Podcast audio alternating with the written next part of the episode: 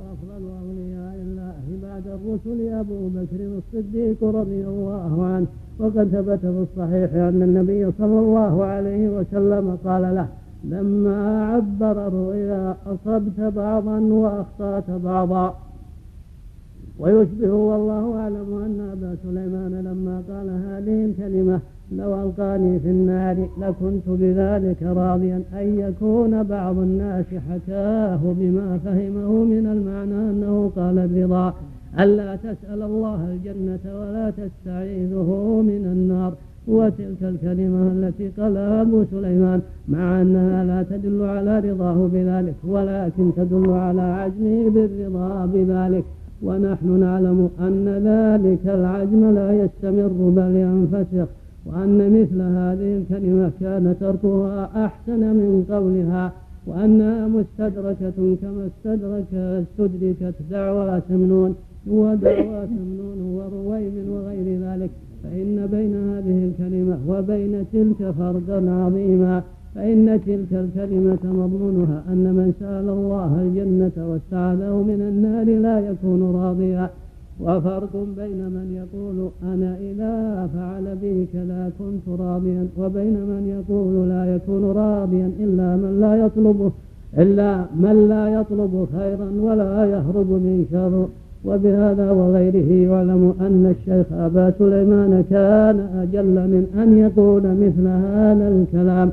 فإن الشيخ أبا سليمان من أجل المشايخ وساداتهم ومن أتباعهم للشريعة حتى أنه حتى أنه كان يقول إنه لا يمر بقلبي النكتة من نكت القوم فلا أقبلها إلا بشاهدين الكتاب والسنة. فمن لا يقبل نكتان ونكت نكت فمن لا يقبل نكت قلبه إلا بشاهدين. يقول مثل هذا الكلام. وقال الشيخ أبو سليمان أيضا ليس لمن ألهم شيئا من الخير أن يفعله حتى يسمع فيه بأثر. الصوفية لهم الصوفية لهم أغلاط كثيرة وأوهام وأخطاء وتصورات يغلطون فيها لقلة علمهم الغالب على أهل التصوف وأصحاب الزهد وأصحاب أحوال القلوب الغالب عليهم قلة العلم قلة البصيرة. فيرضون بالتقليد من بعضهم لبعض. ولهذا يقول بعضهم إن سؤاله الجنة ليس من رضا لا ينافي الرضا. هذا لا شك أنه باطل يعني من أقبح الكلام. فإن الرسول صلى الله عليه وسلم سأل الله الجنة وتعوذ به من النار. وشرع وشرع للناس يسأل الله الجنة ويتعوذ به من النار. وقال لبعض الناس النبي صلى الله عليه وسلم لا أحسن دندنتك ودندة معاذ كثرة الدعاء. ولكني أسأل الله الجنة وأعوذ به من النار فقال حولها ندندن المقصود أن الأحاديث في سؤال الجنة والتعوذ من النار والحث على ذلك كثيرة جدا معروفة. ولا وليس هذا مما ينافي الرضا بل هذا مما يدل على الرغبة في الرضا. وأن يسأل ربه أن يمنحه دخول الجنة والنجاة من النار حتى يتم له غاية الرضا غاية الكمال. والله المستعان. نعم. نعم.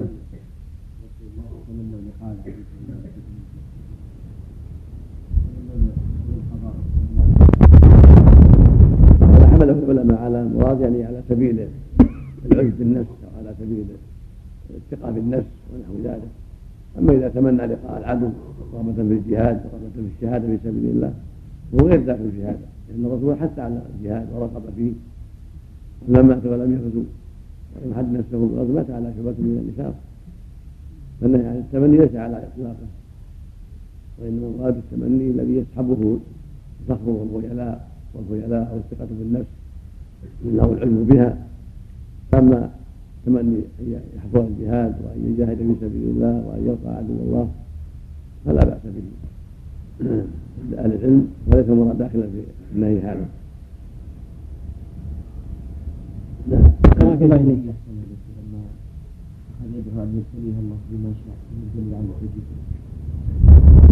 نوع ثقة بالنفس فلهذا عوق عوق أحسنك يا شيخ تصافح قناديل المسجد حينما خطب سنون ألا يكون مثل لعب الشياطين؟ الله اعلم بصحه هذه الحكاية الله اعلم بصحه نعم الله اليك الحمد لله قوله ان خاطبته ان امراه فيها يغالب على خطاب الرب موسى يخاطب باسمه يا موسى يا موسى يعني هذه مستغربة يا ابن عمران. لكن نعم. أقول مخاطبته ما ما على فيها شيء لكن بالعادة انه عادة والغالب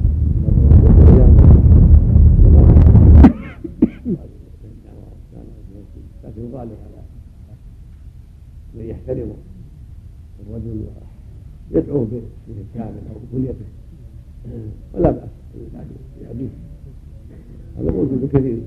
يعد الله من قيس يبنى قيس يبنى الخطاب يقع هذا كثير من النبي ما في غضاضه نعم الله إليك. الحمد لله رب العالمين. والصلاة والسلام على نبينا محمد وعلى آله وصحبه شيخ الإسلام ابن تيمية وابن القيم وغيرهم. مثل غيرهم. قد يقع في كلمات وأشياء. محل نظر؟ من غير من أهل نعم. قال الإمام أبو محمد الدارمي. نعم.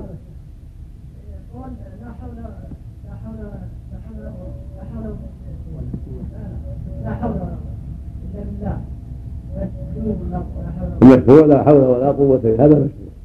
لا يقصف على لا حول يقول يأتي بها كامل. هذا السنة. لا حول ولا قوة إلا بالله. وإذا قال لا حول إلا بالله ولا قوة إلا بالله قصده لإذراع النفس لا بأس لكن السنة يأتي بها كامل. لا حول ولا قوة إلا بالله. بعض الناس مرة ألسنتهم يقول لا حول إلا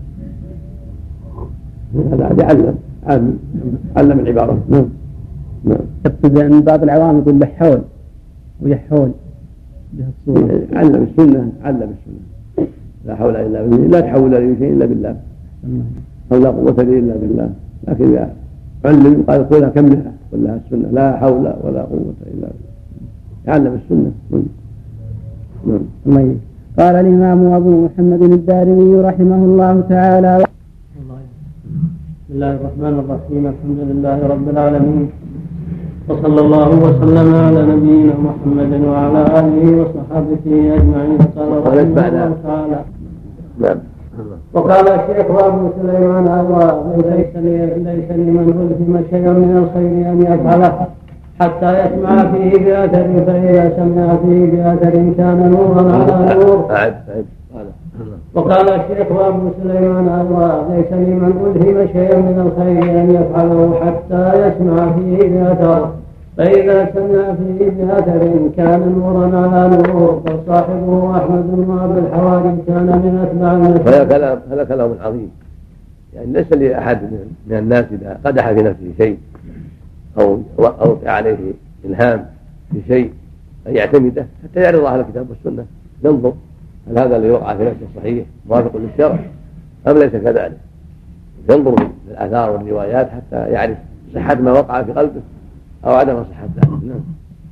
بل صاحبه أحمد بن أبي الحواري كان من أتباع المشايخ للسنة فكيف أبو سليمان وتمام تزكية أبي سليمان من هذا الكلام يظهر بالكلام في المقام الثاني؟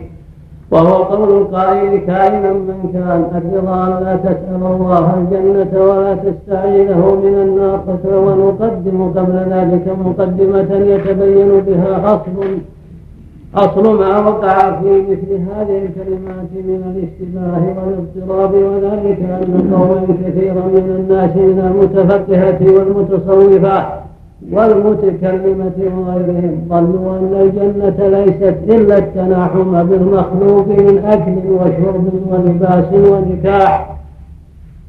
وسماع أصوات طيبة وشم روائح طيبة ولم يدخلوا في مسمى الجنة نعيما غير ذلك.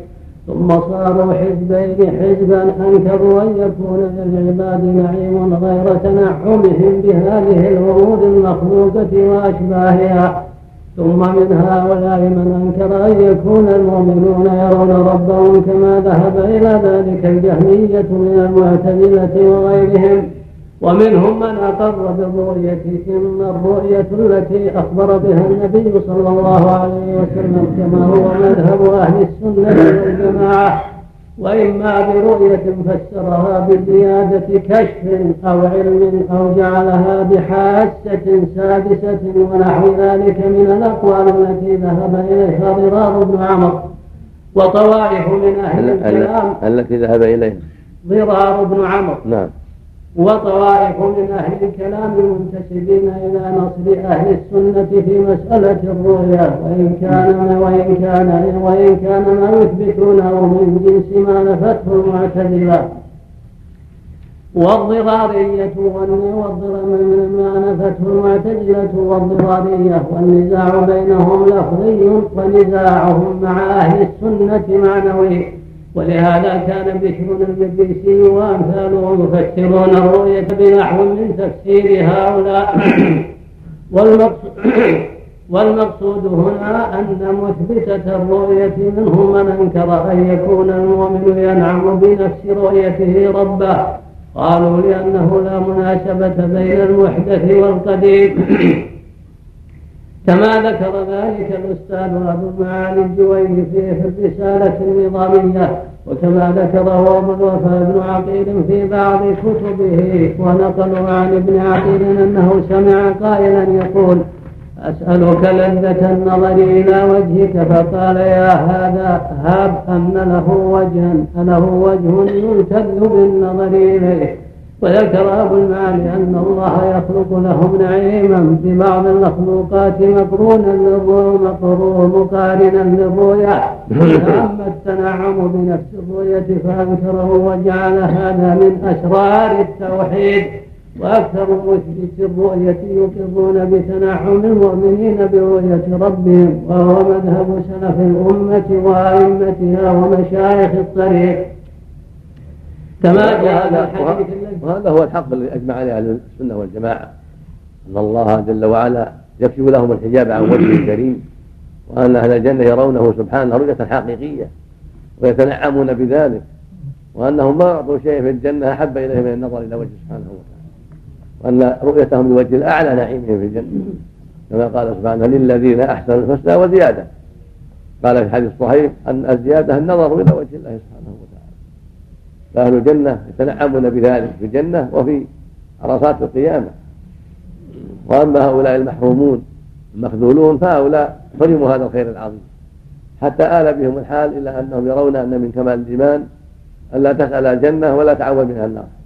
وهذا من جهلهم وضلالهم. فإن الرسل سألوا الله الجنة واستعاذوا به من النار. وأمروا الناس يسألوا الله الجنة ويستعيذوا به من النار. لما في الجنة من النعيم والخير الكثير الذي أعلاه وأفضله المؤمنين لوجه ربهم سبحانه وتعالى وتلذذهم بذلك. ولما في النار من العذاب والآلام والشر والفساد ولهذا شرع الله المؤمنين يسألونه أن يسألوه الجنة وأن يستعيذوا به من النار. والله المستعان. نعم. ابن عبد الشيخ يقول في بعض الكتب قد يكون من من أغلاطه الأولى لما كان متوكلا في مذهب الكلام الخوض في الكلام. لعله رجع عنه نعم كما جاء في الحديث الذي رواه النسائي وغيره عن النبي صلى الله عليه وسلم اللهم بعلمك الغيب وبقدرتك على الخلق أحيني ما كانت الحياة خيرا لي وتوفني إذا كانت الوفاة خيرا لي. اللهم إني أسألك خشيتك في الغيب والشهادة وأسألك كلمة الحق واسالك القصد في الفقر والغنى واسالك نعيما لا ينفك قرة عين ما تنقطع واسالك الرضا بعد القضاء واسالك برد العيش بعد الموت وأسألك لن لذة النظر إلى وجهك وأسألك الشوق إلى لقائك في غير ضراء مضرة.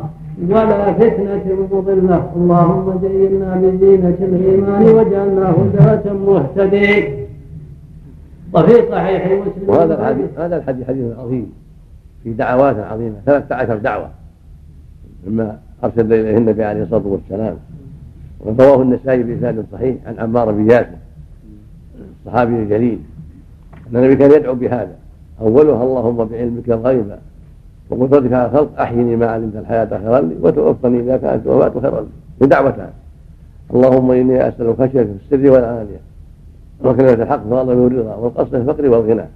هذه خمس. واسالك نعيما لا ينفد. قرة عين لا تنقطع. سبع. واسال الرضا بعد القضاء. وبرد العيش بعد الموت. هذه قصه واسالك لذة النظر إلى وجه الكريم والشوق إلى لقائك. غير ضراء مضرة ولا مضلة هذه إحدى عشرة.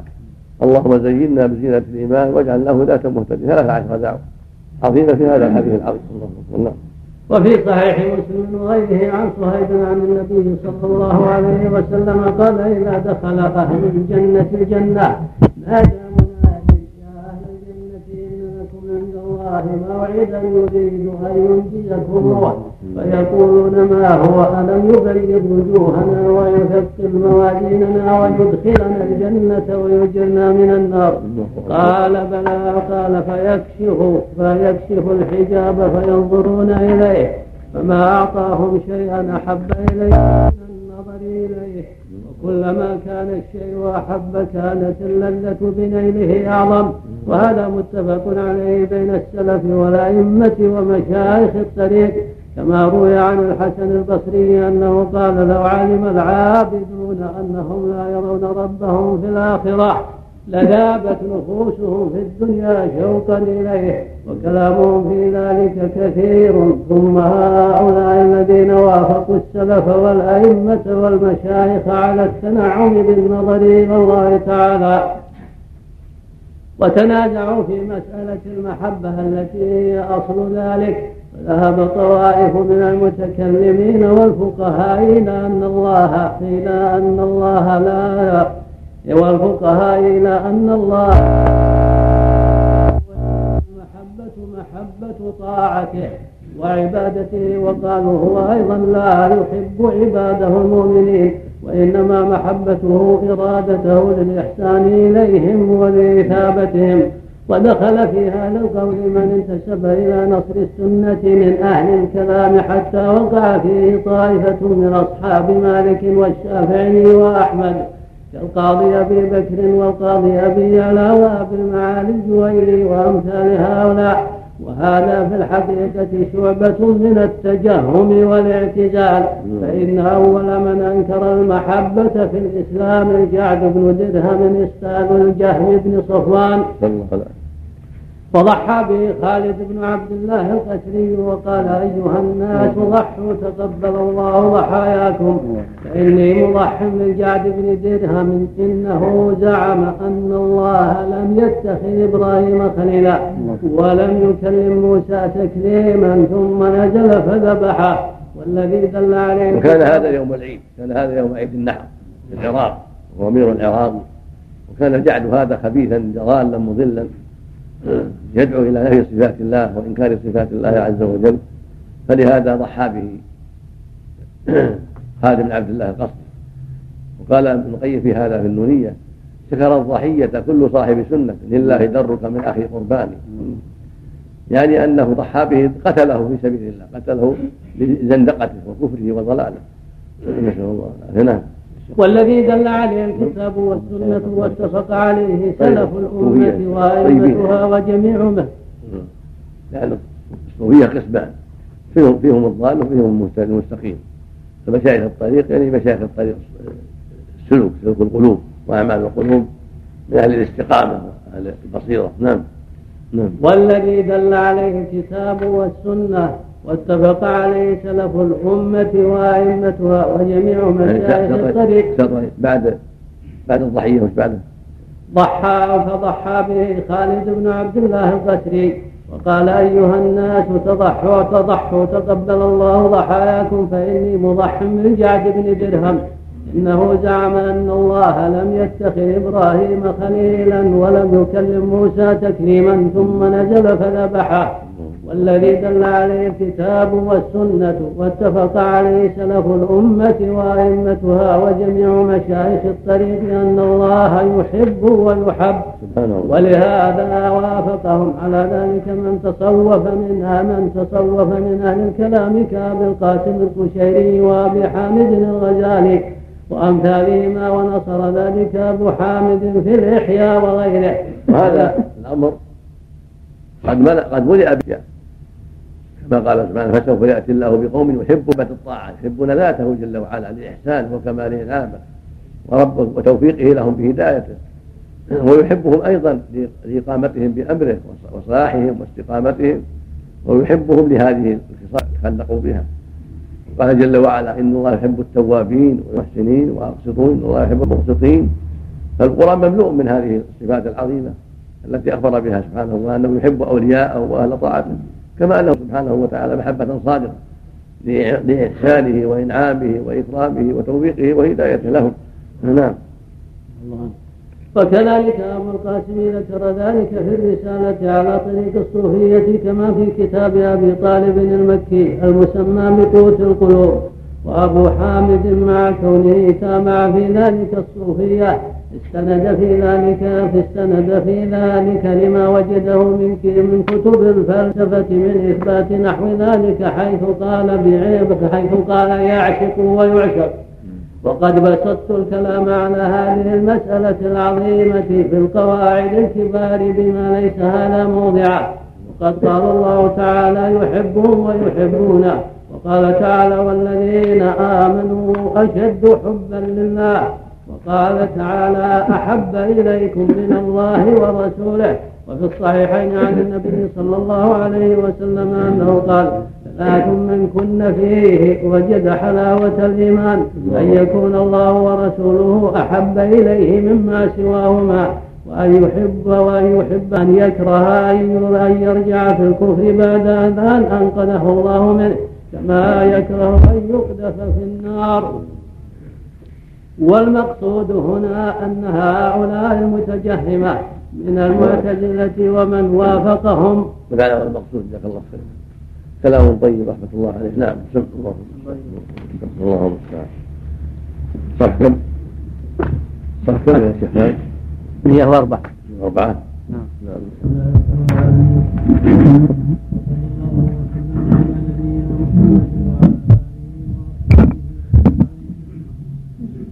قال شيخ الاسلام رحمه الله تعالى والمقصود المتجهمه من المعتزلة ومن وافقهم الذين ينكرون حقيقة المحبة يلزمهم أن ينكروا التلذذ المقصود والمقصود هنا أن هؤلاء المجهمة من المعتزلة ومن وافقهم الذين ينكرون حقيقة المحبة يلزمهم أن ينكروا التلذذ بالنظر إليه ولهذا ليس في الحقيقة عندهم إلا التنعم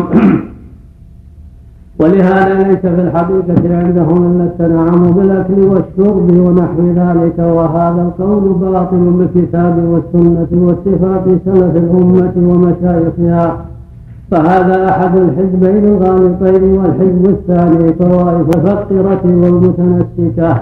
وافقوا هؤلاء على أن المحبة ليست إلا هذه الأمور التي يتناعم بها المخلوق. ولا إثبات رؤية الله والتناعم بالنظر إليه وأصابوا في ذلك وصاروا يطلبون هذا النعيم وتسمو هم همتهم إليه ويخافون فواته وصار أحدهم يقول ما عبدتك شوقا إلى جنتك ولا خوفا من نارك ولكن لأنظر إليك أو إجلالا لك وأمثال هذه الكلمات ومقصودهم طلبها ورطات المتصوف خلاص المتصوف ولا الرسل وهم أشرف الناس والمؤمنون. عبدوه سبحانه رجاء جنته وخوف عذابه ورجاء النظر إلى وجهه سبحانه وتعالى. كما قال سارعوا الخيرات ويدعون رغبا ورهبا. رغبا في جنته ونعيمه ورهبا من عذابه سبحانه وتعالى. يبتغون ربهم وسعيهم أقرب ويرجون رحمته ويخافون عذابه سبحانه وتعالى. الرسل وهم اكمل الناس والمؤمنون وهم اكمل الناس بعد الرسل. عبدوا الله محبة له وشوقا إليه وخوفا من عذابه وطمعا في ثوابه سبحانه وتعالى. فلا يقصى على المؤمن أن يكون خائفا من عذاب الله ولا نقص عليه إذا كان يرجو رحمته كما أن نقص عليه في شوقه إليه والنظر إلى وجهه الكريم سبحانه وتعالى.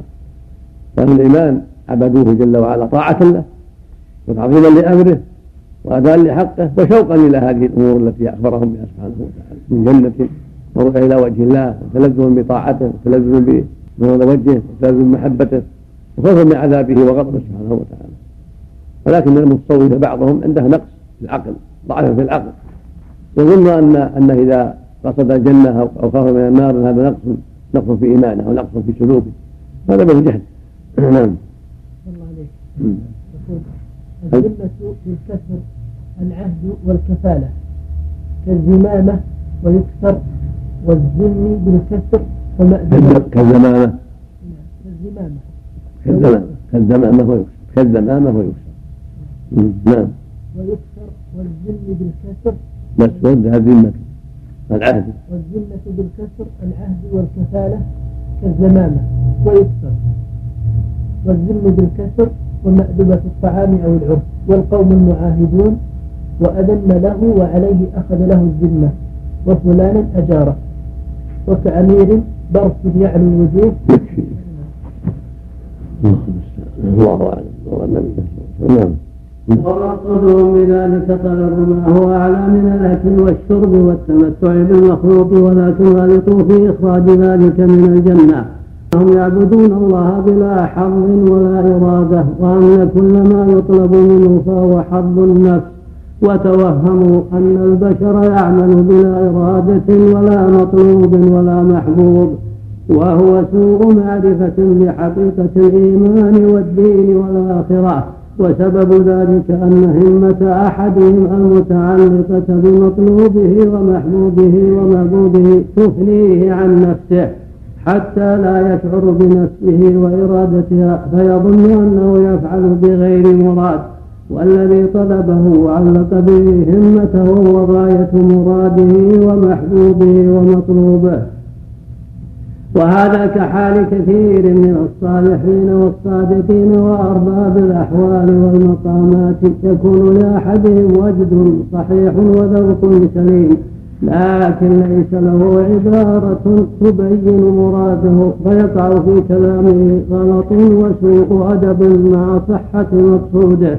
وإن كان من الناس من يقع منه غلط في مراده واعتقاده فهؤلاء الذين قالوا مثل هذا الكلام إذا عنوا به طلب رؤية الله تعالى أصابوا في ذلك. لكن أخطأوا من جهة أنهم جعلوا ذلك خارجا عن الجنة.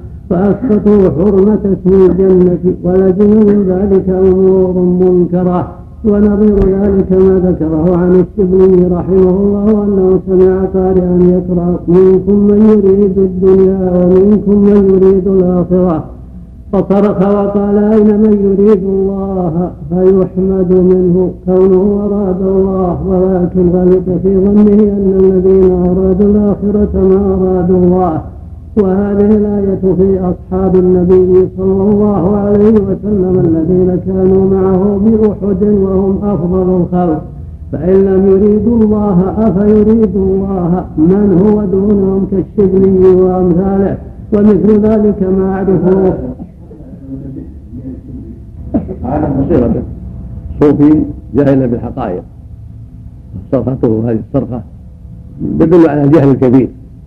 فإن من أراد الآخرة دخل في ذلك الجنة والنجاة من النار ورؤية الله سبحانه وسمع كلامه والنظر إلى وجهه كله داخل في غاية الآخرة كما قال المؤلف رحمه الله. نعم. نعم. ومثل ذلك ما أعرفه عن بعض المشايخ أنه سئل مرة عن قوله إن الله اشترى من المؤمنين أنفسهم وأموالهم بأن لهم الجنة.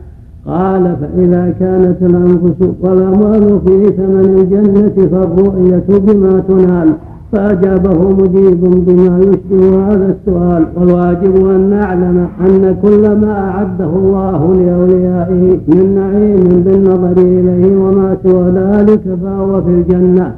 كما أن كل ما توعد به أعداءه فهو في النار وقد قال تعالى فلا هذا الصوف الجاهل ظن أن رؤية الله من داخل في الجنة هذا من الجهل.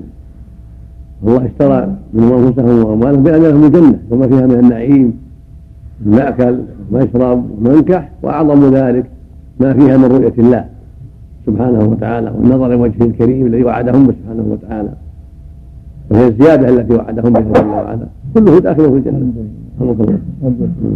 نعم. والواجب أن نعلم أن كل ما أعده الله لأوليائه من نعيم بالنظر إليه وما سوى ذلك فهو في الجنة. كما أن ما توعد وتوعد به أعداءه هو في النار.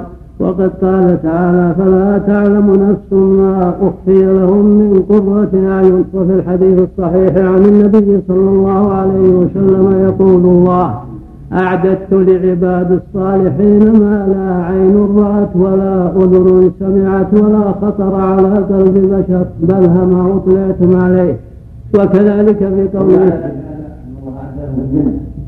أشياء ما سمعوها ولا رأوها ولا خطرت على قلوبهم في هذه الدنيا من انواع النعيم العظيم الذي ما خطر على بال ولهذا قال بلها ما أطلعتم عليه في الدنيا. يعني غير ما أطلعتم عليه في الدنيا أو دع ما أطلعتم عليه. يعني ما اطلعوا عليه من الحور والنعيم والاستبرق والمآكل والمشارب والقصور والأنهار. كل هذا غير ما أعد الله لهم من الشيء الزايد من أنواع النعيم التي لم تخطر على بالهم. أعددت لعبادي يعني في الجنة ما لا عين رأت ولا أذن سمعت ولا خطر على ولهذا قال سبحانه فلا تعلم نفس ما أخفي لهم من قرة أعين. جزاء بما كانوا يعملون. هذا فضله وجوده سبحانه وتعالى. نعم. وكذلك في قوله في حديث ابن عمر عن النبي صلى الله عليه وسلم إن أدنى أهل الجنة منزلا من ينظر في ملكه من مسيرة ألف عام وإن أعلاه منزلة من ينظر إلى وجه الله بكرة وعشيا وقوله في حديث صهيب يعني مقدار والعشي لأن الجنة نهار مضطرد ما فيها ليل. كلها نهار مضطرد ونور مضطرد لكن أعلى أهل الجنة نعيم من ينظر إلى وجه الله بكرة وعشيا في مقدار يعني 24 ساعة مرتين في مقدار 24 ساعة.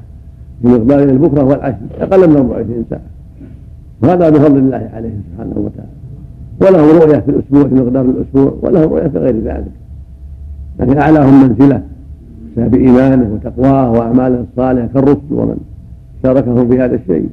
ينظر إلى وجه رب بكرة وعشية. هذا فضله سبحانه وتعالى وجوده وكرمه جل وعلا. نعم وقوله في حديث صهيب الله أعلم. نعم. نعم. فلا أنها من أنا ألف عام. ألف عام. الله نعم. كله كله رجالهم ونساء كله يرون الله جل وعلا. لكن يتفاوتون في الأوقات. نعم.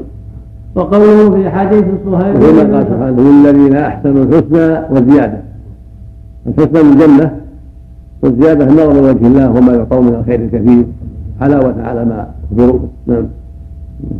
وقوله في حديث صهيب إذا دخل أهل الجنة الجنة نادى مناد مناد يا أهل الجنة إن لكم عند الله موعدا الحديث. ثم قال فيكشف الحجاب فينظرون إليه وشبه ذلك وإذا علم أن جميع ذلك وأمثاله داخل فيقول ما هو؟ ألم نبين وجوهنا؟ ألم ندخلنا الجنة؟ ألم ننجنا من النار قال بلى. ولا قال ثم يكشف لهم الحجاب عن وجهه فلو أعطوا شيئا أحب إليه نظر وجهه وفي اللفظ الآخر يقول عليه الصلاة والسلام ألا تنسى أسيدكم ثم يقول ألم تبيضوا إلى آخره قال رضائي عنه. فإني أرضى عنكم رضاء لا أسخط عليكم بعده أبدا. سبحانه وتعالى. الله نعم تكلم عن الحديث. نعم. تكلم عنه نعم. تكلم في الحاشية عن الحديث. عندك حاشية عليه؟ الحديث السابق. أن أهل الجنة منزلة؟ أدنى أهل الجنة منزلة.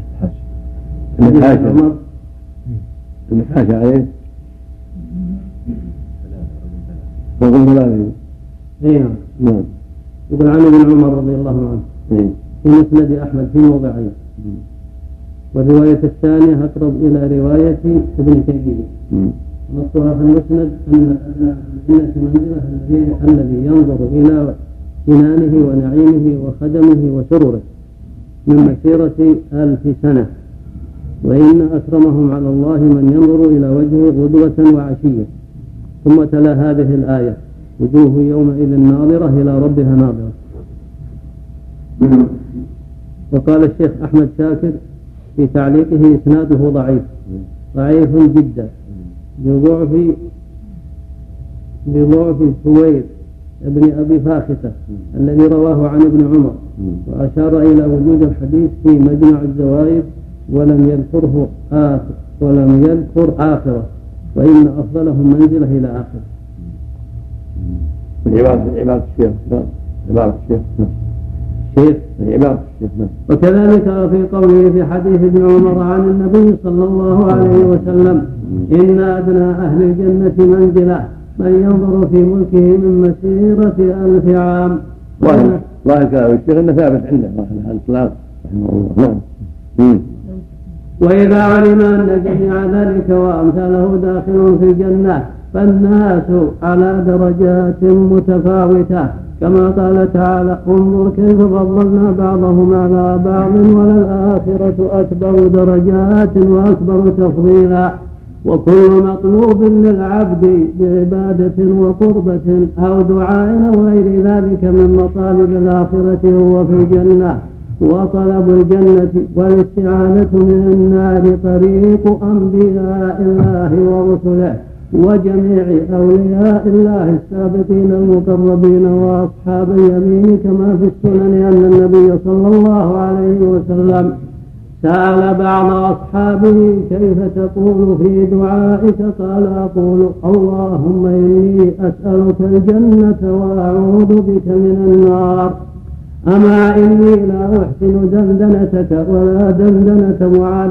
فقال النبي صلى الله عليه وسلم حولها حولان دندن فقد أخبر أنه هو صلى الله عليه وسلم ومعاذ وهو أفضل الأئمة الراتبين بالمدينة في حياة النبي صلى الله عليه وسلم.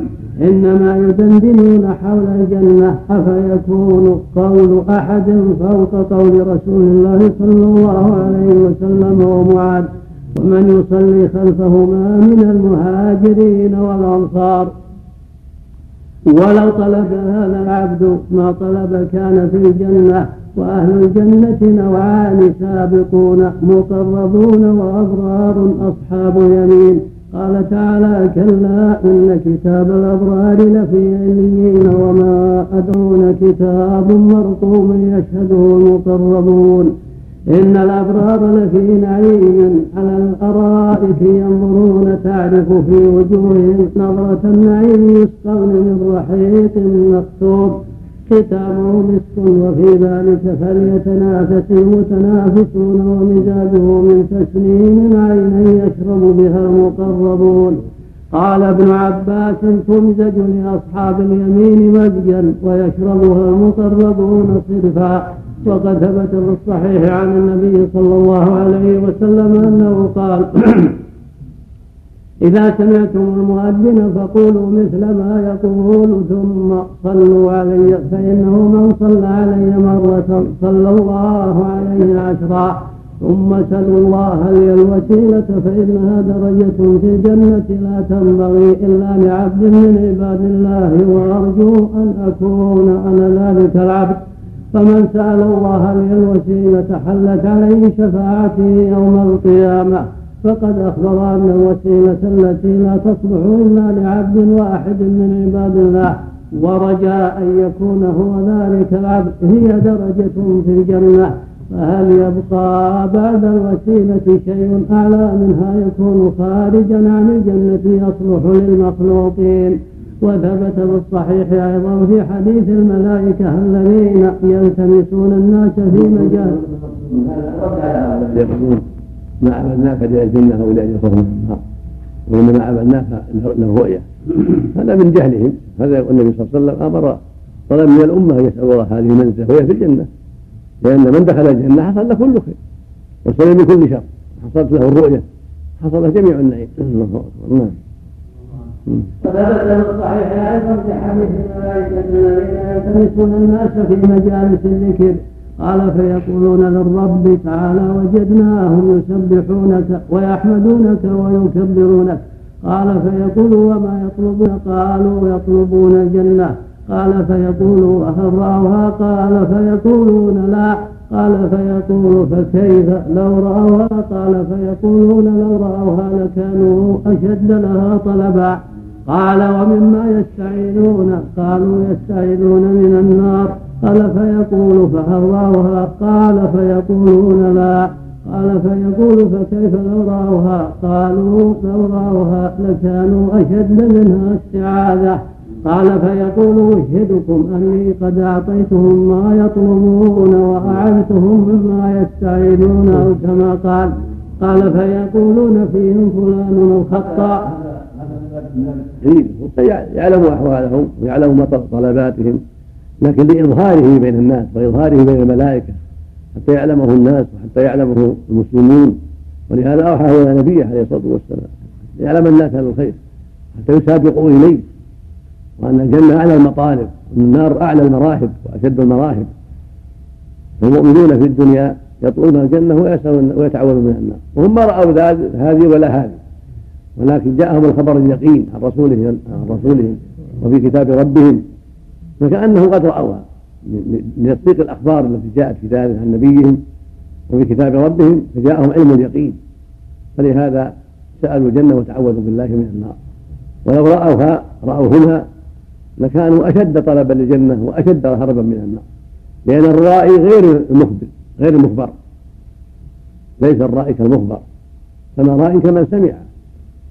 ولكن العلم اليقيني والخبر اليقيني يكسب الناس اليقين ويكسبهم الشوق إلى الخير والرهبة من الشر. نعم. قال فيقولون فيهم فلان الخطاء جاء لحاجة فجلس معهم. قال فيقول هم القوم لا يشقى بهم جليسهم فهؤلاء الذين هم من أفضل.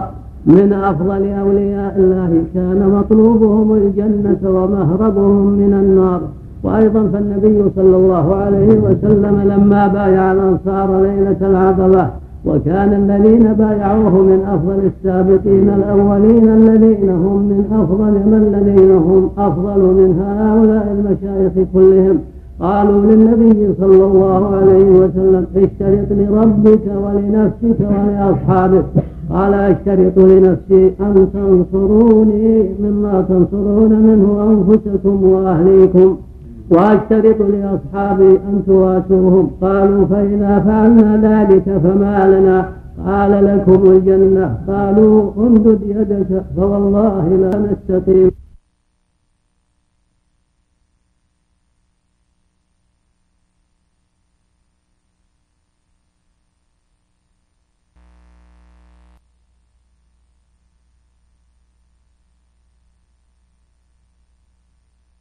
هؤلاء الذين هم من أفضل من أفضل أولياء الله. كان مطلوبهم الجنة ومهربهم من النار. وأيضا فالنبي صلى الله عليه وسلم لما بايع الأنصار ليلة العقبة وكان الذين بايعوه من أفضل السابقين الأولين الذين هم من أفضل من الذين هم أفضل من هؤلاء المشايخ كلهم. قالوا للنبي صلى الله عليه وسلم اشترط لربك ولنفسك ولأصحابك. قال اشترط لنفسي أن تنصروني مما تنصرون منه أنفسكم وأهليكم وأشترط لأصحابي أن تواسوهم قالوا فإذا فعلنا ذلك فما لنا؟ قال لكم الجنة. قالوا امدد يدك فوالله لا نطيلك ولا نستطيلك. وقد قالوا له في أثناء البيعة. إن بيننا وبين القوم حبالا وعهودا وإنا ناقضوها ناقضوها.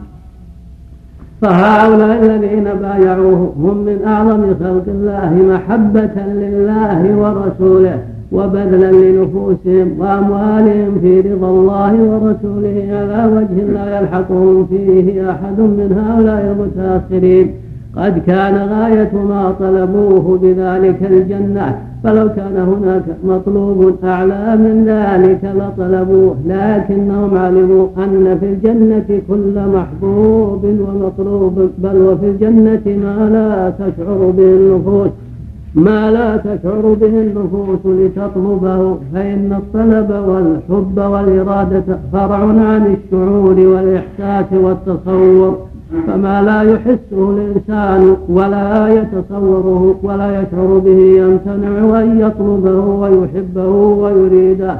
والجنة فيها هذا وهذا كما قال تعالى لهم ما يشاءون فيها ولدينا مزيد وقال وفيها ما تشتريه الأنفس وتلذ الأعين. ففيها كل ما يشتهونه وفيها مزيد على ذلك وهو ما لم يبلغه علمهم ليشتهوه. كما قال صلى الله عليه وسلم ما لا عين رأت ولا أذن سمعت ولا خطر على قلب بشر وهذا باب واسع. فإذا عرفت هذه المقدمة فقول القائل الرضا ألا تسأل الله الجنة ولا تستعيده من النار. 116 116 نعم الحمد لله رب العالمين وصلى الله وسلم على نبينا محمد وعلى آله وصحبه أجمعين. قال رحمه الله تعالى فإن عرفت هذه فقول قائل إن فقول قائل اعتبار لا تسال الله الجنه ولا تستعيده من النار اراد بذلك ألا تسال الله ما هو داخل في مسمى الجنة الشرعية.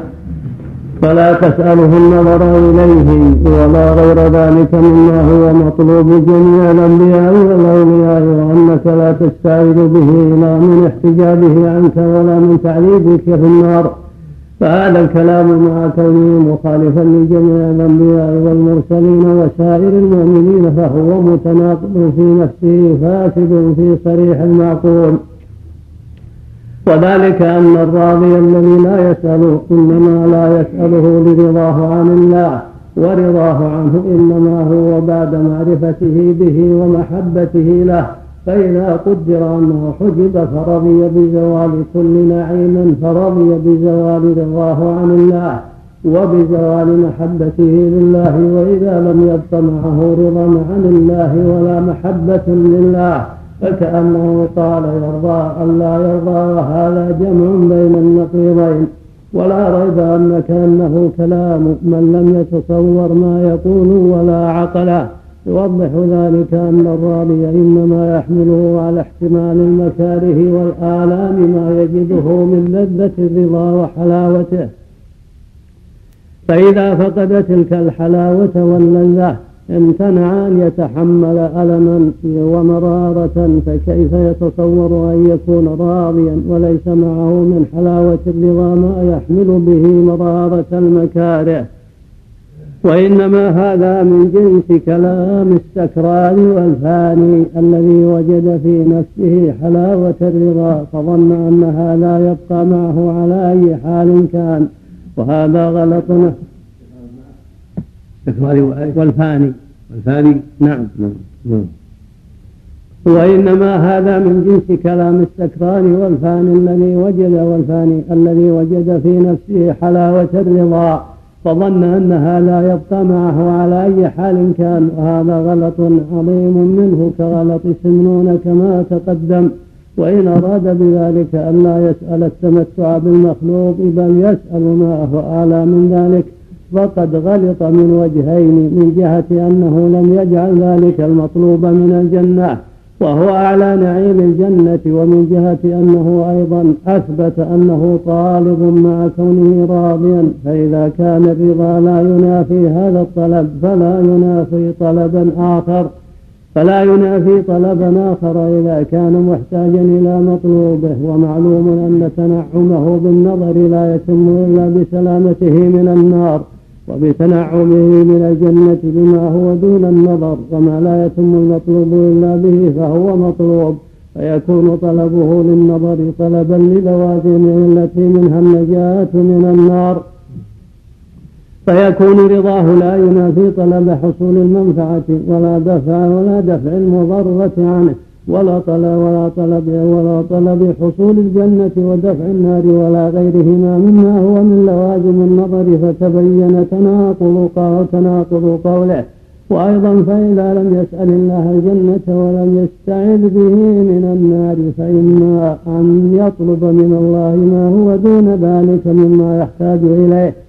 من جلب منفعة ودفع مضرة وإما أن لا يطلبه فإن طلب ما هو دون ذلك واستعان مما هو دون ذلك فطلبه للجنة أولى واستعانته من النار أولى وإن كان الرضا لا يطلب شيئا قط ولو كان مضطرا إليه ولا يستعين من شيء قط ولو كان مضرا به فلا يخلو إما أن يكون ملتفتا بقلبه إلى الله.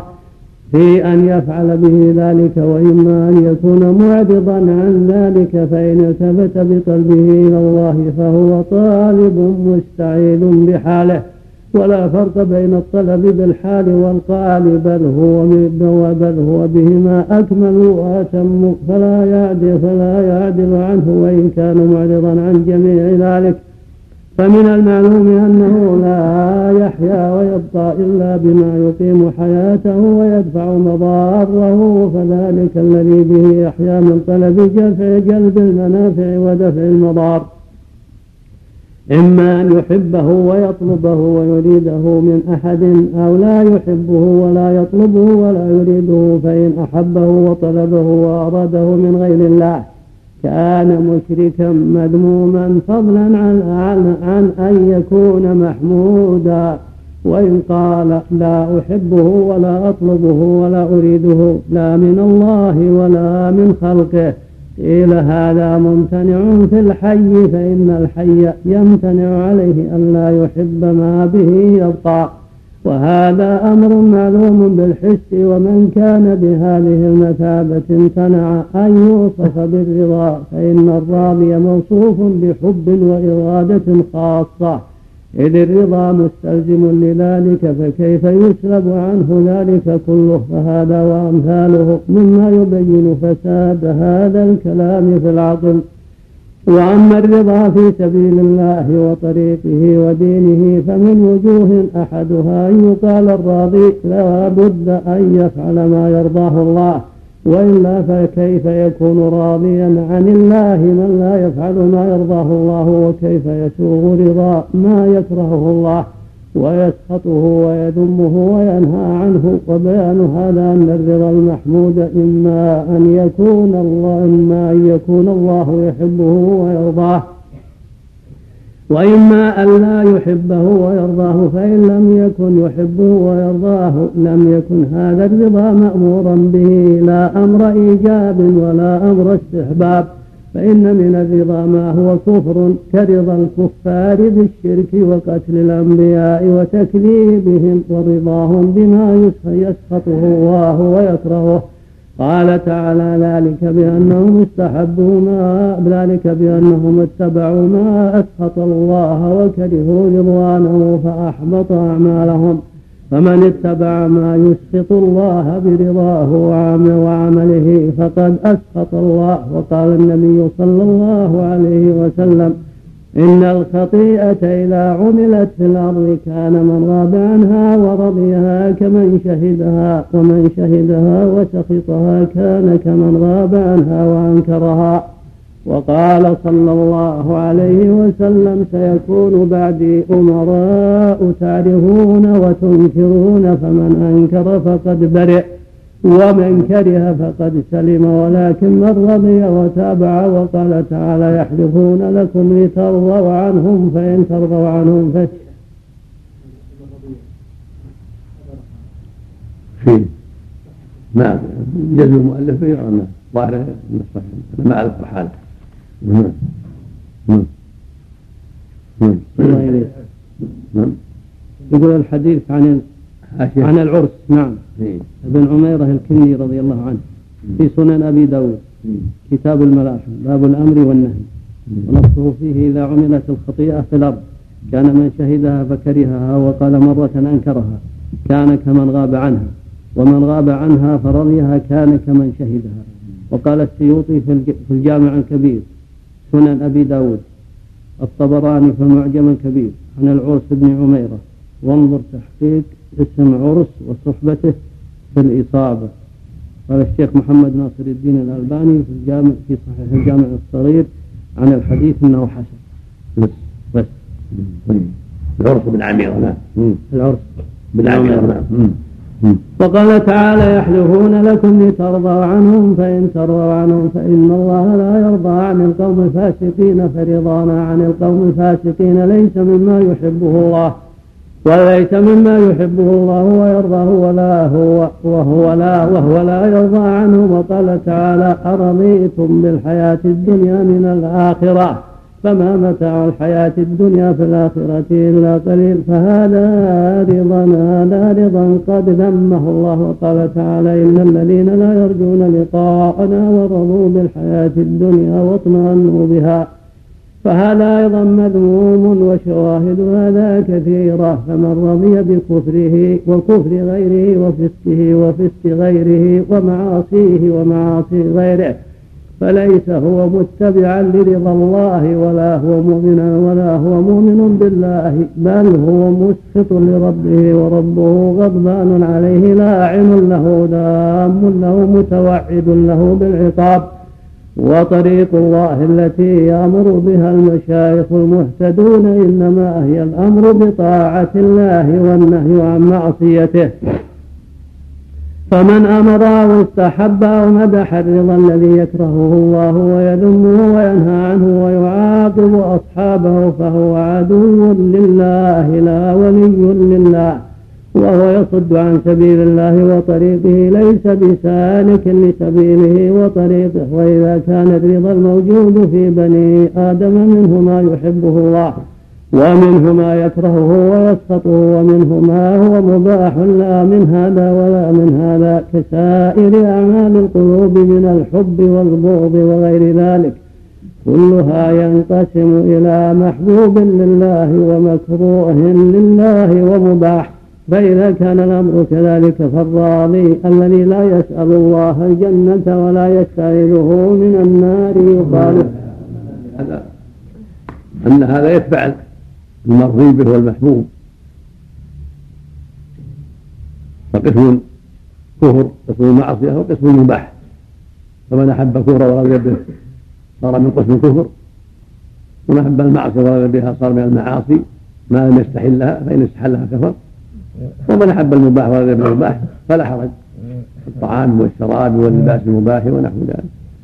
وهو ينقسم على حسب أقسام المحبوب. نعم.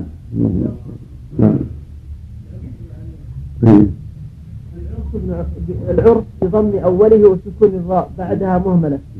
ابن عميرة الكندي أخو عدي السابق صحابي مقل. قيل عميرة أمه واسم أبيه قيس بن سعيد بن الأرقم. وقال أبو حاتم هما اثنان أبو داود النسائي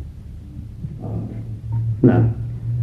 فالرامي الذي لا يسأل الله الجنة ولا يستعيذه من النار يقال له سؤال الله الجنة واستعاذته من النار إما أن تكون واجبة وإما أن تكون مستحبة وإما أن تكون مباحة وإما أن تكون محرمة وإما أن تكون مكروهة ولا يقول مسلم إنها محرمة ولا مكروهة وليست أيضا مباحة مستوية الطرفين ولو قيل إنها كذلك ففعل المباح المستوى الطرفين لا ينافي الرضا.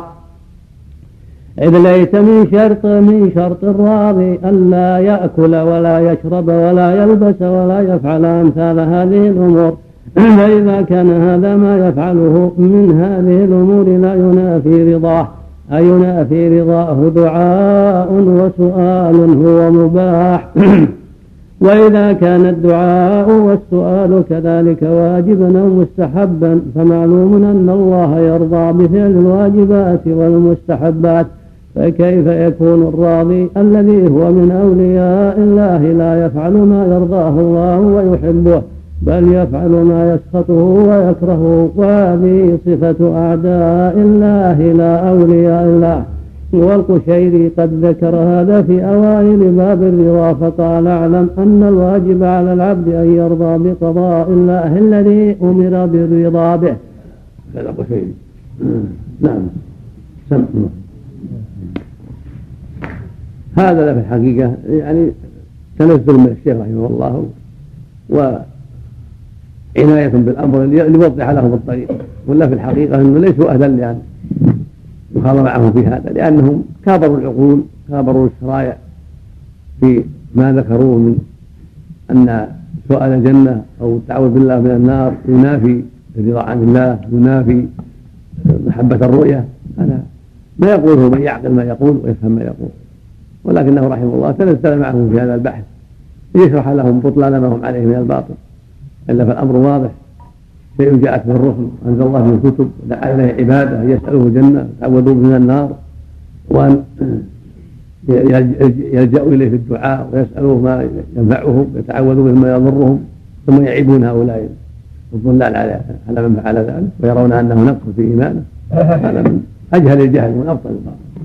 فيكون المؤمن يسأل رب حاجاته ويضع إليه يساله الجنة يتعوذ من النار ان يعين على طاعته يساله يعينه من معصيته هذا من كمال إيمانه من كمال تقواه لا من النقص. وهذا يدل على عظيم علمه بالله وأنه مفتقد إليه وأنه فيه اشد الضرورة إلى عونه وتسديده وتوفيقه.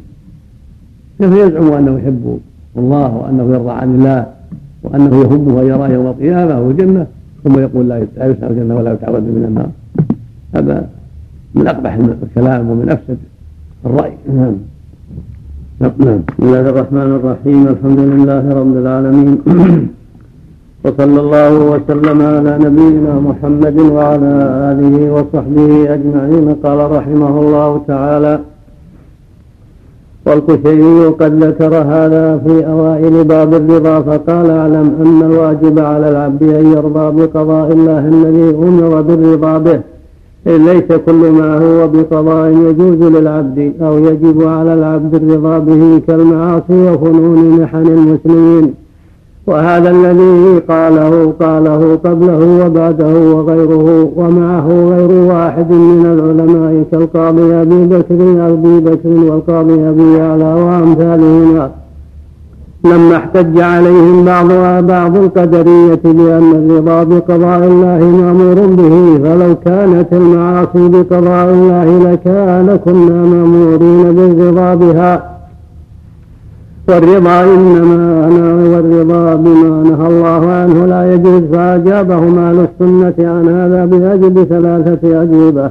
أحدها وهو جواب هؤلاء وجماهير الأئمة أن هذا العموم ليس بصحيح فلسنا مأمورين أن نرضى بكل ما قضي وقدر ولم يجئ في الكتاب والسنة أمر بذلك ولكن علينا أن نرضى بما أمرنا بالرضا به كطاعة الله ورسوله وهذا هو الذي ذكره أبو القاسم. والجواب الثاني أنهم قالوا إنا نرضى بالقضاء الذي هو من صفة الله أو فعله ولا نرضى بالمقضي الذي هو مفعوله.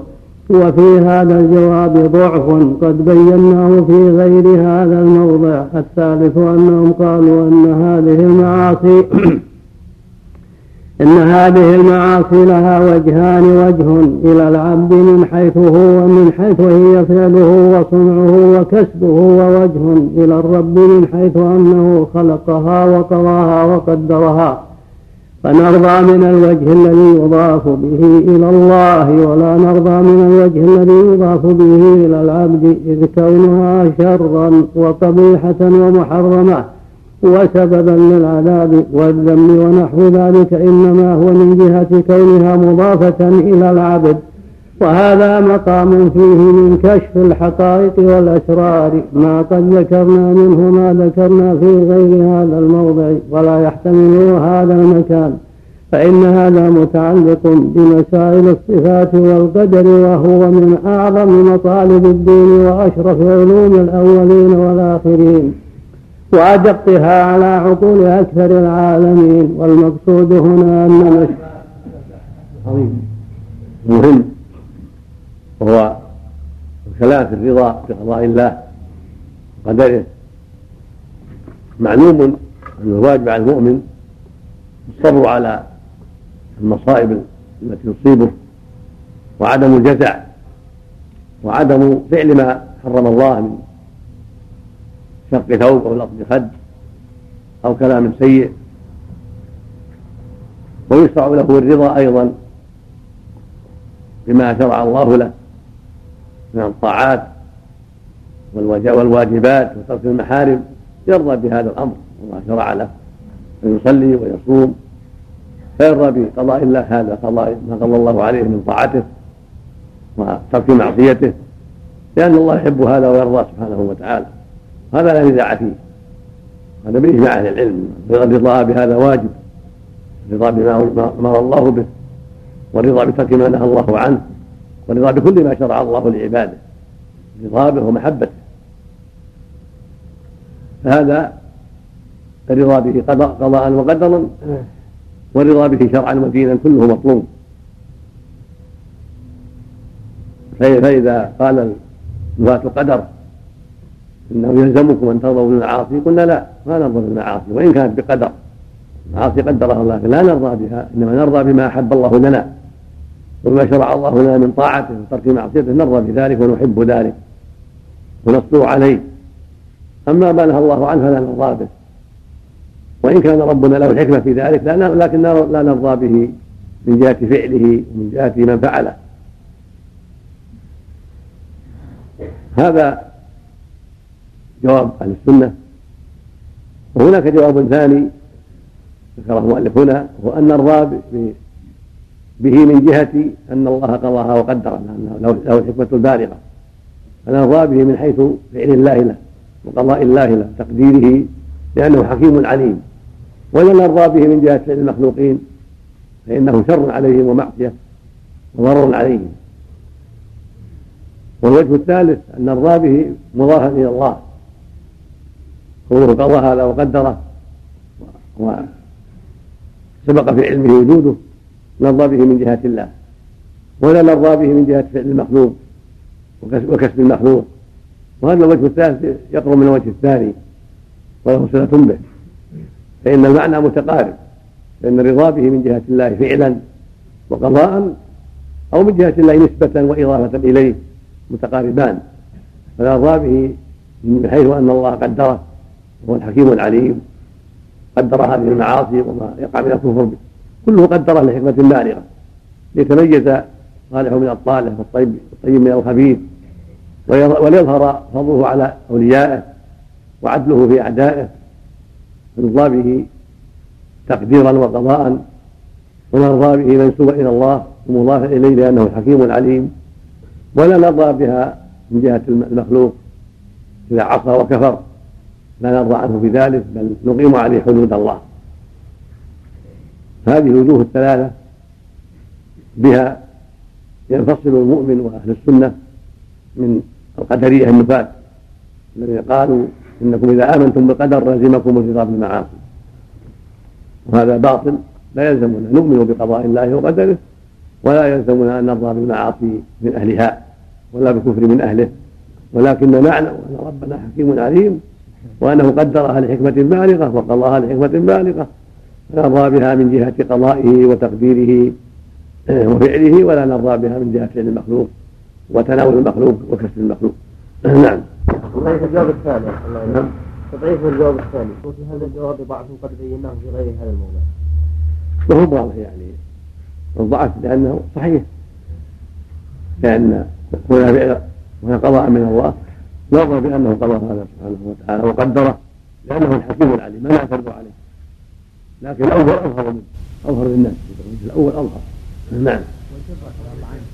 نعم. ولا نرضى ولا نرضى بالمقضي الذي هو من مفعوله. إيه مفعول وهو فعل العاصي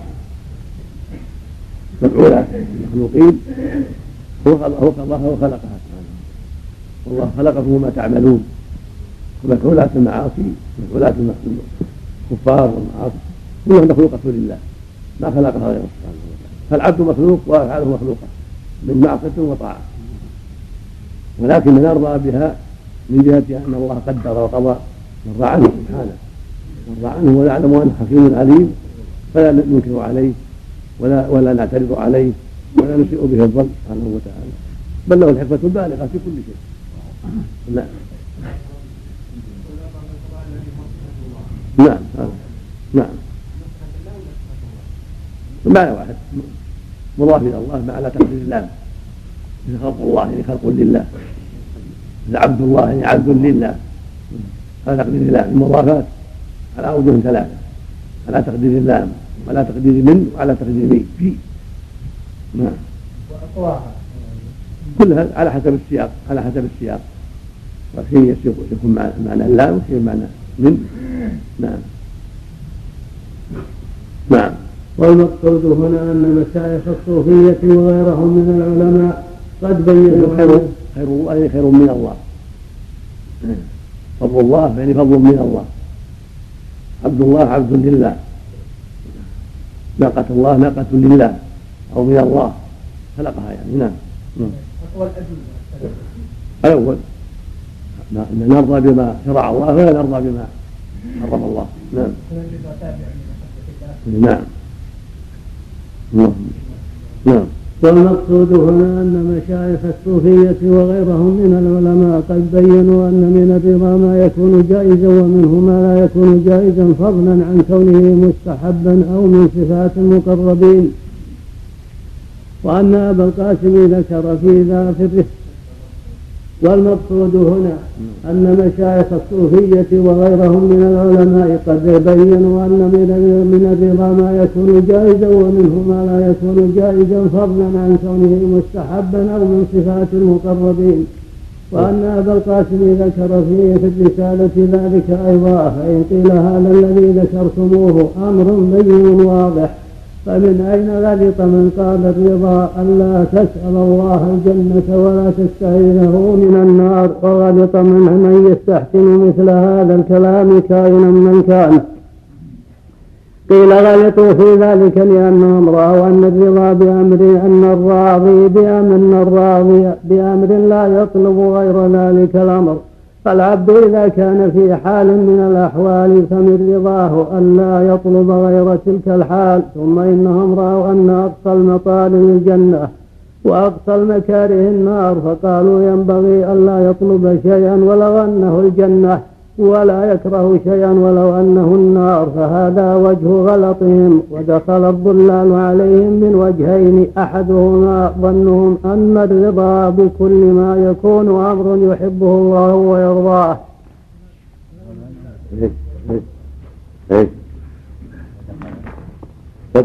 فدخل الضلال عليهم من وجهين أحدهما ظنهم. الضلال نعم. الضلال نعم. ودخل الضلال عليهم من وجهين أحدهما ظنهم أن الرضا بكل ما يكون امرا يحبه الله ويرضاه وان وأن هذا من أعظم طريق من أعظم طرق من أعظم طرق أولياء الله فجعلوا الرضا بكل حادث وكائن. وكائن أو بكل حال يكون فيها العبد طريقا إلى الله فضلوا ضلالا مبينا. والطريق إلى الله إنما هي أن ترضيه بأن تفعل ما يحبه ويرضاه. لا أن ترضى بكل ما يحدث ويكون بكل ما يحدث ويكون فإنه هو لم يأمرك بذلك ولا رضيه لك ولا أحبه. بل هو سبحانه يكره يكره ويسخط ويبغض ويبغض أو ويغضب على أعيان أو أفعال. موجودة لا يحصيها إلا هو وولاية الله موافقته بأن تحب ما يحب وتبغض ما يبغض وتكره ما يكره وتسخط ما يسخط وتوالي من يوالي وتعادي من يعادي. فإذا كنت تحب وترضى ما يسخطه ويكرهه كنت عدوه لا وليه. وكان كل ذم نال من رضي. ما أسخط الله قد نالك. فتدبر هذا فإنه تنبيه على أصل عظيم ضل فيه من طوائف النساك والصوفية والعباد والعامة. ضل فيه من طوائف النساك والصوفية والعباد والعامة من لا يحصيهم إلا الله. الوجه الثاني أنهم لم يفرقوا بين الدعاء الذي أمروا به أمر إيجاب أو أمر استحباب. وبين الدعاء الذي نهوا عنه أو لم يؤمروا به ولم ينهى عنه فإن دعاء العبد لربه ومسألته إياه ثلاثة أنواع. نوعا أمر به, أمر به العبد إما أمر إيجاب وإما أمر استحباب. مثل قوله تعالى اهدنا الصراط المستقيم ومثل دعائه في آخر الصلاة كالدعاء الذي كان النبي صلى الله عليه وسلم يأمر به أصحابه فقال إذا قعد أحدكم التشهد فليستعذ بالله من أربع من عذاب جهنم وعذاب القبر وفتنة المحيا والممات وفتنة المسيح الدجال فهذا دعاء أمر به النبي صلى الله عليه وسلم الصحابة أن يدعوا به في آخر صلاتهم. وقد اتفقت الأمة على أنه مشروع يحبه الله ورسوله ويرضاه وتنازعوا في وجوبه فأوجبه طاووس وطائفة. وهو قول في مذهب أحمد والأكثرون قالوا هو مستحب والأدعية التي كان النبي صلى الله عليه وسلم يدعو بها أو يعلم أصحابه أن يدعوا بها. لا تخرج عن أن تكون واجبة أو مستحبة وكل واحد من الواجب والمستحب فالله يحبه ويرضاه ومن فعله رضي الله عنه وأرضاه فهل يكون من الرضا ترك ما يحبه الله ويرضاه؟ ونوع من الدعاء ينهى عنه كالاعتداء في الدعاء مثل أن أن يسأل الرجل ما لا يصلح له مما هو من خصائص الأنبياء. وليس هو بنبي وربما هو من خصائص الرب سبحانه وتعالى مثل أن يسأل لنفسه الوسيلة التي لا تصلح إلا لعبد من عباده. أو يسأل الله أن يجعله أفضل من أولياء الله حتى يكون أفضل من أبي بكر وعمر أو يسأل الله أن يجعله بكل شيء عليم أو على كل شيء قدير أو يرفع يرفع عنه كل حجاب يمنعه من مطالعة الغيوب وأمثال ذلك أو مثل أن يدعوه ظانا أنه محتاج إلى عباده. وأنهم يبلغون ضره ونفعه فيطلب منه ذلك الفعل ويذكر أنه إذا لم يفعله حصل له ضير من الخلق.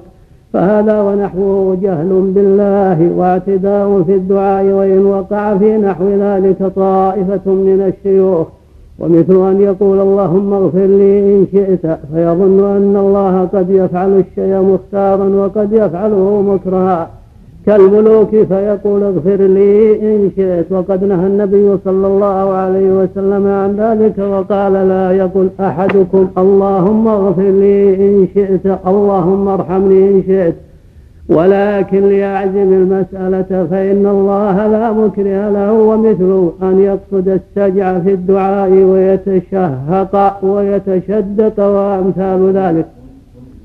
أن يقصد السجع في الدعاء ويتشهق ويتشدق.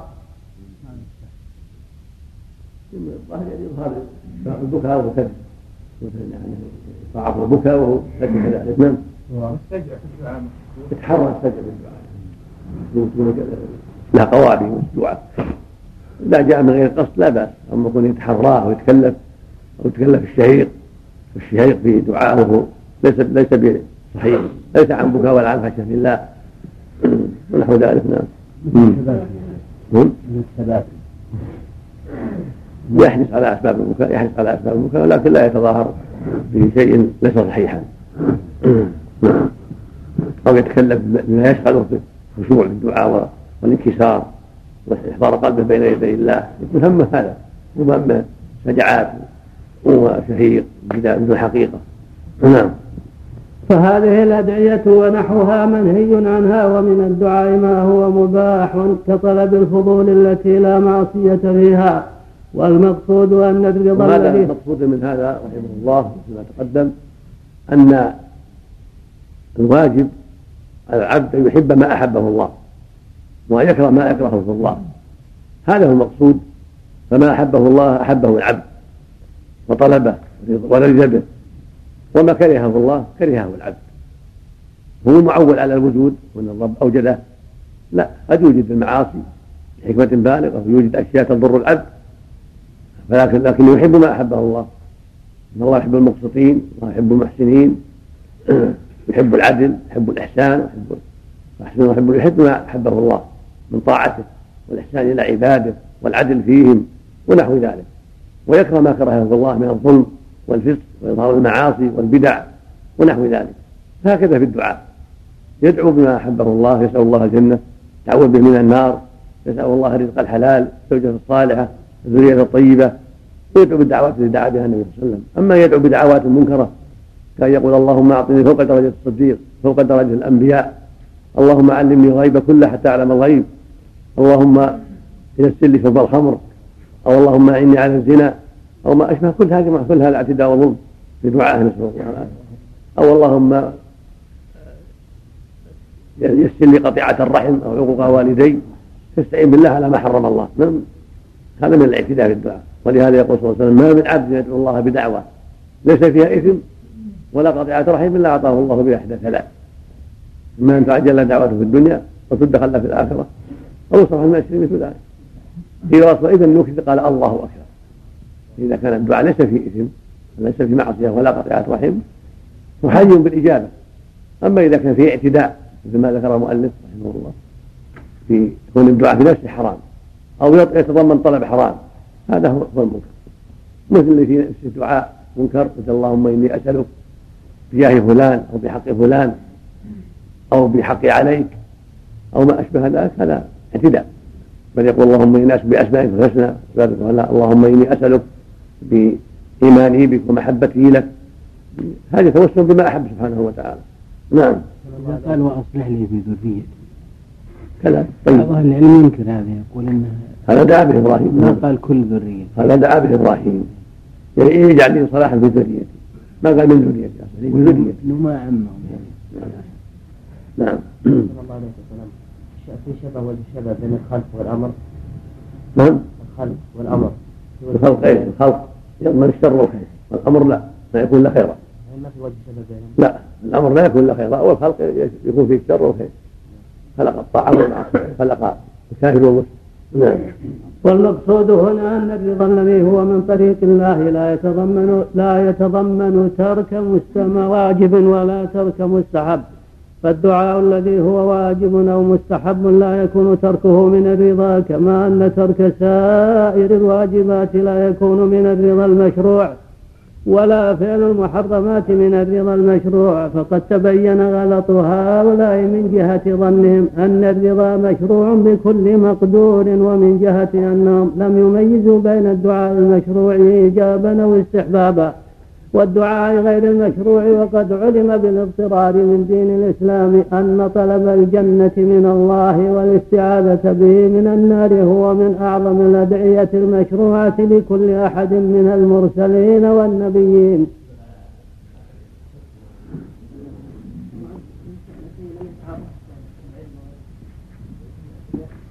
لا بأس.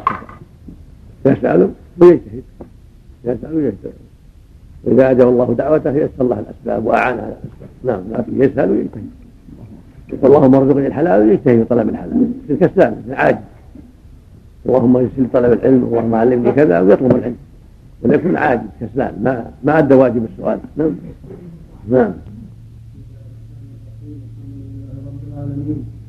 وصلى الله وسلم على نبينا محمد وعلى آله وصحبه أجمعين. قال رحمه الله تعالى وقد علم بالاضطرار من دين الإسلام أن طلب الجنة من الله والاستعانة به من النار هو من أعظم الأدعية المشروعة لكل أحد من المرسلين والنبيين وجميع الصديقين والشهداء والصالحين وأن ذلك لا يخرج عن كونه واجبا أو مستحبا. وطريق أولياء الله التي يسلكونها لا تخرج عن فعل واجبات ومستحبات إذ ما سوى ذلك محرم أو مكروه أو مباح لا منفعة فيه في الدين. ثم إنه مما أوقع هؤلاء في هذا الغلط أنهم وجدوا كثيرا من الناس لا يسألون الله جلب المنافع ودفع المضار. حتى طلب الجنة والاستعاذة من النار من جهة كون ذلك عبادة وطاعة وخيرا بل من جهة كون النفس تطلب ذلك. فرأوا أن من الطريق ترك ما تختاره النفس وتريده وأن لا يكون لأحدهم إرادة أصلا.